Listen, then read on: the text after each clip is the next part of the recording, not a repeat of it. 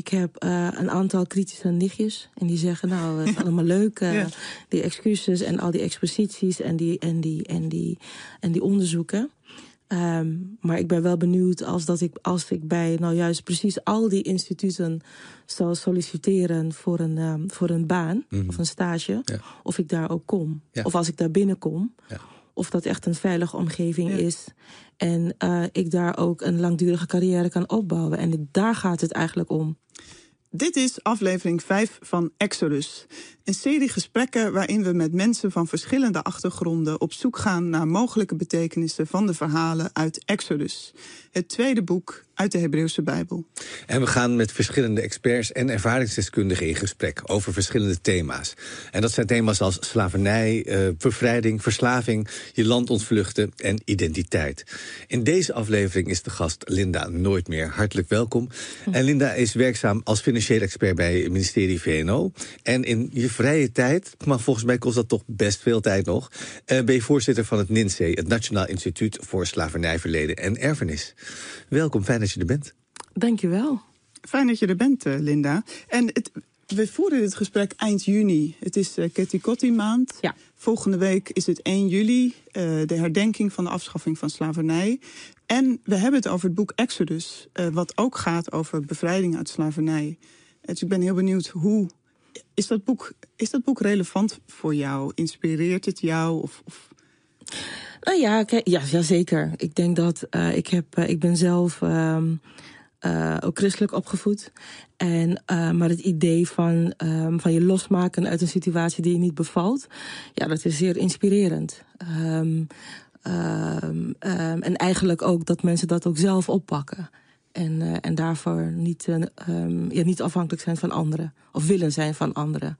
Om vrij te, vrij te komen. Dus, dus dat Mozes een, een leider is die opkomt uit het onderdrukte volk zelf? Ja, ik denk dat dat eigenlijk heel vaak um, uh, inspirerender is. Ik denk dat de beste, de beste vertolkers van, uh, van het verhaal van een gemeenschap... degene zijn die daar ook uit voortkomen. Uh, dat leiderschap is gewoon heel erg belangrijk. Uh, wil niet zeggen dat het altijd, uh, altijd wordt gehoord. Maar dat is misschien weer een ander, een ander hoofdstuk. Ben, en ben jij dat zelf ook? Zo'n zo'n leider die verhalen vertolkt uit de gemeenschap? Ik, ben dat, ik denk dat ik dat ben geworden. Was niet mijn ambitie, yeah. om eerlijk te zijn. Um, maar ik, ik ben nu vijf jaar verbonden aan het NINSE. En um, ik zie mezelf wel als vertolker van die stem.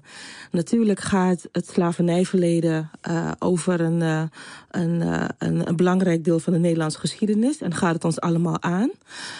Maar juist omdat specifiek mensen met Afrikaanse roots um, de onderdrukten zijn in dat, in dat verhaal, in die geschiedenis, ben ik als nazaat van de tot slaafgemaakten uh, zie ik mezelf zeker als uh, leider is misschien een groot woord, maar wel een van de trekkers. Want we hebben, we hebben een aantal trekkers uh, gehad de afgelopen twintig jaar dat we, dat we de afschaffing herdenken. En in de afgelopen twintig jaar is er best wel wat veranderd. Ja. Zeker ten opzichte van die transatlantische slavernij. Want niet elke slavernij uh, is, is hetzelfde.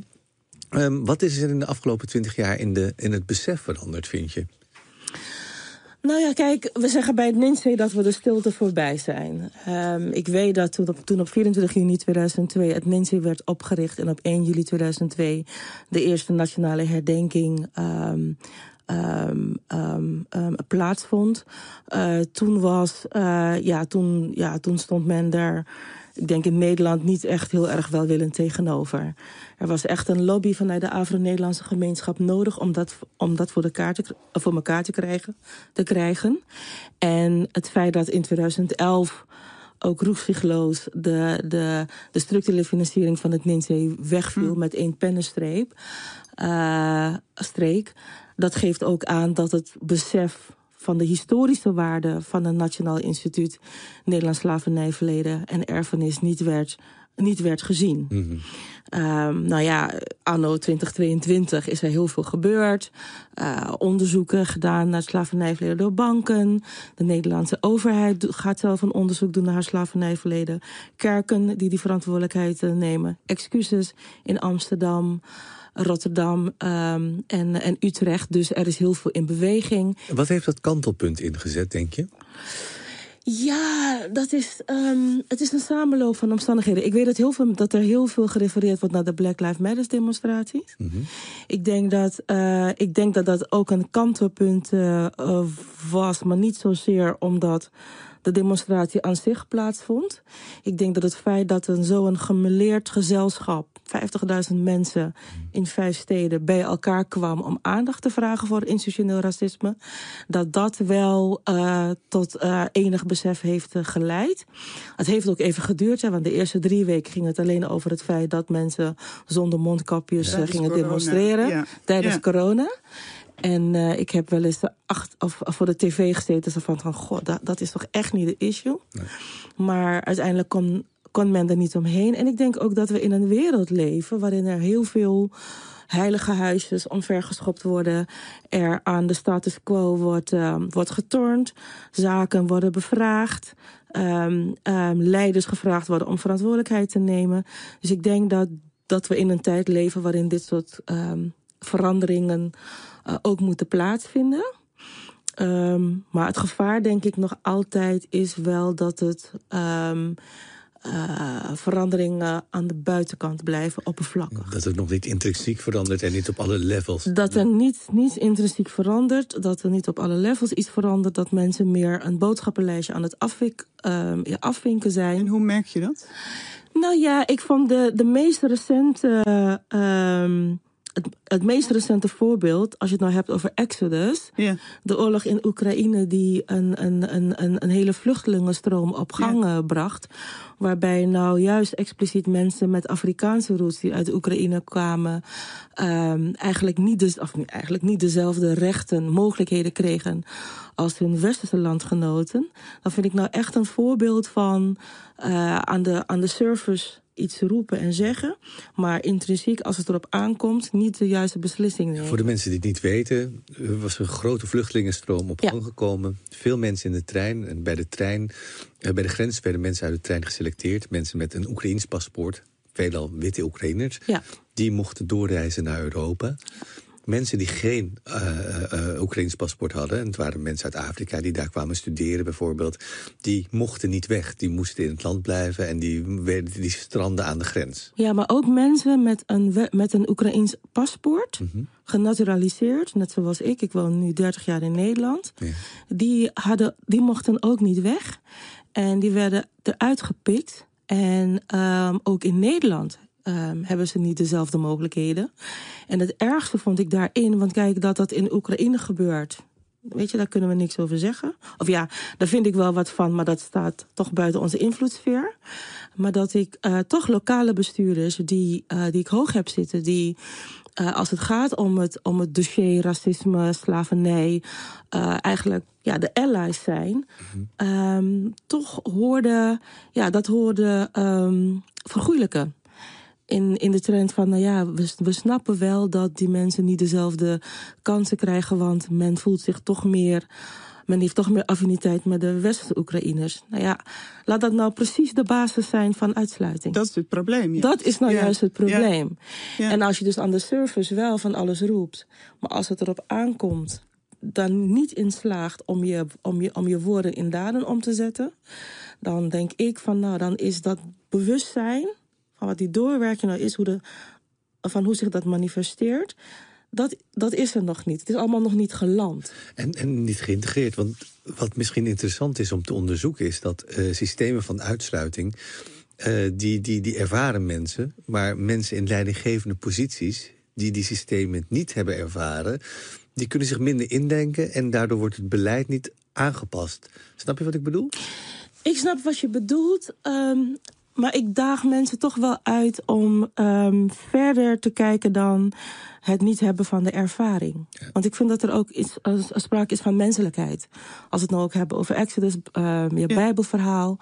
Het gaat ook om menselijkheid. En ik vind in oorlogssituaties moet uh, het mens zijn, het, het, het mensen helpen hun waardigheid te behouden, moet prevaleren. Maar hoe zorg je ervoor dat je buiten je eigen perspectief kan kijken. Hoe zorg je ervoor dat je inderdaad niet vanuit het perspectief van de farao kijkt... als je bij wijze van spreken het hebt over, over Exodus... maar juist eh, eh, eh, vanuit het perspectief van het onderdrukte volk. Ik bedoel, Ja, dat, weet je dat wat- moet je moeite voor doen. Ik, ik, toevallig vanochtend in de trein las ik nog even in Exodus. En wat me toen opviel is dat.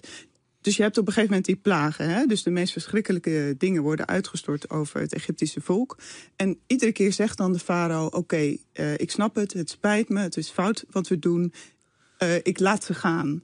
En iedere keer komt hij ook weer terug op die beslissing. En ik dacht. Ja, ik zie toch ook wel een parallel met hoe witte mensen omgaan met. eh, Dus eigenlijk met wat jij nu zegt. Dus zo van: oh ja, nee, we snappen het. Het is ook niet goed.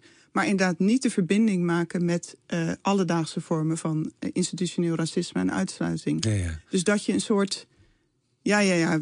Ja, oké, we snappen het wel, maar het landt niet echt of zo. Ja, ja, precies. En ik denk dat je ook gewoon dat leiderschap nodig hebt. Ehm, eh, het College van de Rechten van de Mens heeft eh, in november 2020, volgens mij, of 2021, 2021, eh naar aanleiding van eh, of ja, ehm, ehm, ehm, ja, misstanden met uitvoeringsinstanties die toch riekten naar eh, in ieder geval uitsluiting of mensen die dezelfde kans geven.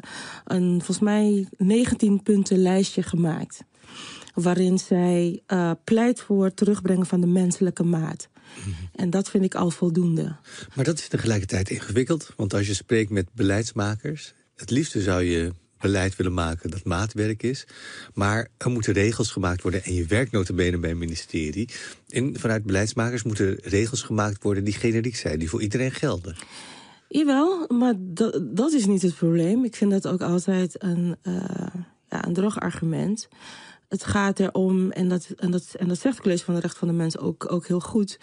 Ehm, ehm, je hebt een maatstaf dat je, dat je ehm, bij jezelf na kunt gaan van... ben ik nu de, de, de, eh, ben ik, ben ik de burger nu aan het helpen? Ik, Ja, ja. hè, ik maak het heel plat. Ja. Ben ik de burger nu aan het helpen? Het gaat er niet om dat die generieke maatregelen niet, eh, niet aan de orde zijn. Want als, dat, als de generieke maatregelen nu gehandhaafd waren... Ja. dan was de hele toeslagenaffaire niet ontstaan. De toeslagenaffaire gaat heel simpel om het feit...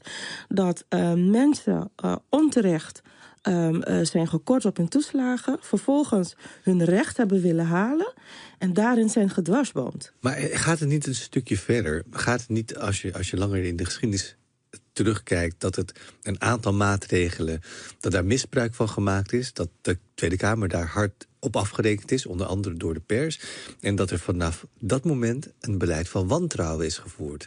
Eh, Dat het beleid van wantrouwen zorgt ervoor dat mensen... en dan speciaal mensen met een bepaalde afkomst... of met een bepaalde naam... dat die eh, vanuit, vanuit een groter wantrouwen werden, werden benaderd... in plaats van vertrouwen.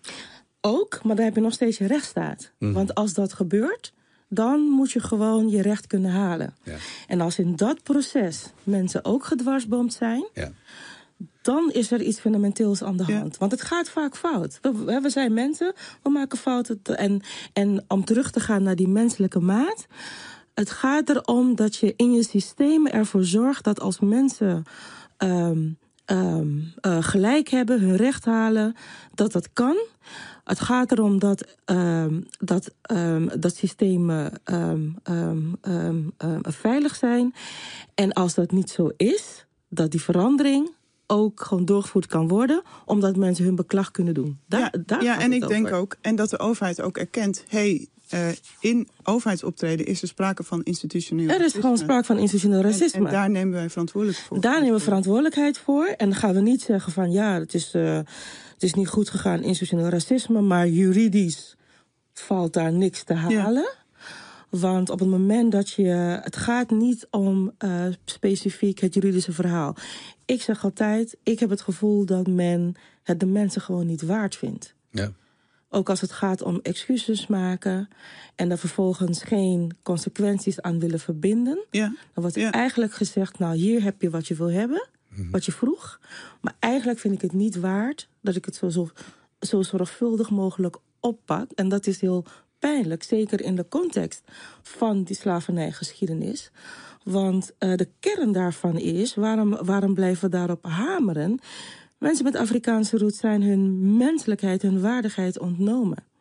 Dat heeft 2,5 eeuw geduurd. Kan je dat omschrijven? Want niet iedereen, voor niet iedereen is dat vanzelfsprekend. Op welke manier is hun menselijkheid en is hun waardigheid ontnomen? Um, nou ja, uh, 600.000 mensen met Afrikaanse roots zijn uh, tegen hun zin uit, uh, uit Afrika verscheept naar in ieder geval Suriname en het Caribisch deel van het Koninkrijk. Natuurlijk ook laten we de Oosten niet vergeten. Daar is het systeem gewoon intern ingevoerd.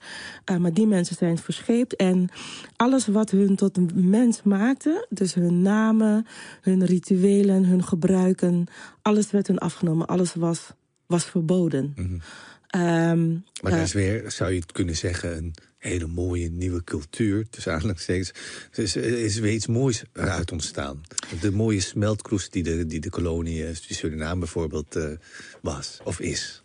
Uh, nou ja, daar valt iets op af te dingen. Want ik denk dat, uh, kijk, uiteindelijk, en dat is ook wat we bij het NINSE zeggen, wij, wij eren ook de voorouders. Hè? Ik bedoel, we, we hameren heel erg op de kracht van de voorouders. Zij die, uh, ondanks alle, alle, alle beslommeringen, alle, alle, alle leed, ervoor gekozen hebben om er nog te zijn. Daarom ben ik er. Uh, aan het eind van de slavernij waren in het hele gebied nog maar 60.000 mensen over. Ja. Terwijl de wereldbevolking aan het stijgen was. Dus dat zegt ook iets. Um, maar wat je merkt, de, de interne strijd die mensen voeren in zichzelf, ja.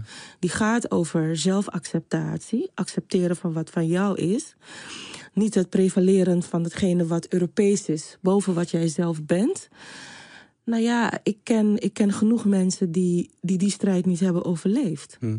Maar als je kijkt naar het discours op de rechterflank, zou je kunnen zeggen: maar ja, je zit hier, je werkt bij het ministerie. Je zou eigenlijk wat dankbaarder moeten zijn. Nou, ik, maar, weet je wat, maar ik, ik uh, nou moet zo zeggen, ik, uh, ik heb Nederland ook omarmd. Mm. Dat is niet het, het, het punt. Waar het om gaat is dat um, Um, waar het om gaat is dat mensen met, um, met Afrikaanse roots en met name mensen van kleur, dat die nog niet dezelfde posities hebben in Nederland. Economisch is dat nog niet wat het moet zijn. En laten we niet vergeten, de dankbaarheid. Um, het systeem van slavernij is ingericht om Nederland economisch wat wasdom te maken. Dus alles wat Nederland nu is, is verkregen dankzij de slavernij. Mm -hmm. um, als ik ik heb bijvoorbeeld zelfs het verhaal van de familie van mijn moederskant... die vier jaar na de afschaffing van de slavernij... de plantage waar ze uh, uh, op mochten wonen... van de voormalige plantage-eigenaar heeft moeten kopen. Nee. Nou, Um, dus ik denk niet dat ik dankbaar hoef te zijn. Maar dankbaarheid in deze context vind ik zelf een hele lastige. Ook al heb ik hem net zelf gezegd. Mm -hmm. Maar het gaat erover, dankbaar kan je zijn als je afwacht... En, en je hand ophoudt, bij wijze van spreken. Maar het gaat erover dat ook deze generatie, ook jij... een daadwerkelijke fundamentele bijdrage levert aan de Nederlandse samenleving. En daardoor ben je gelijkwaardig. En vind ik dankbaarheid, en vind ik dankbaarheid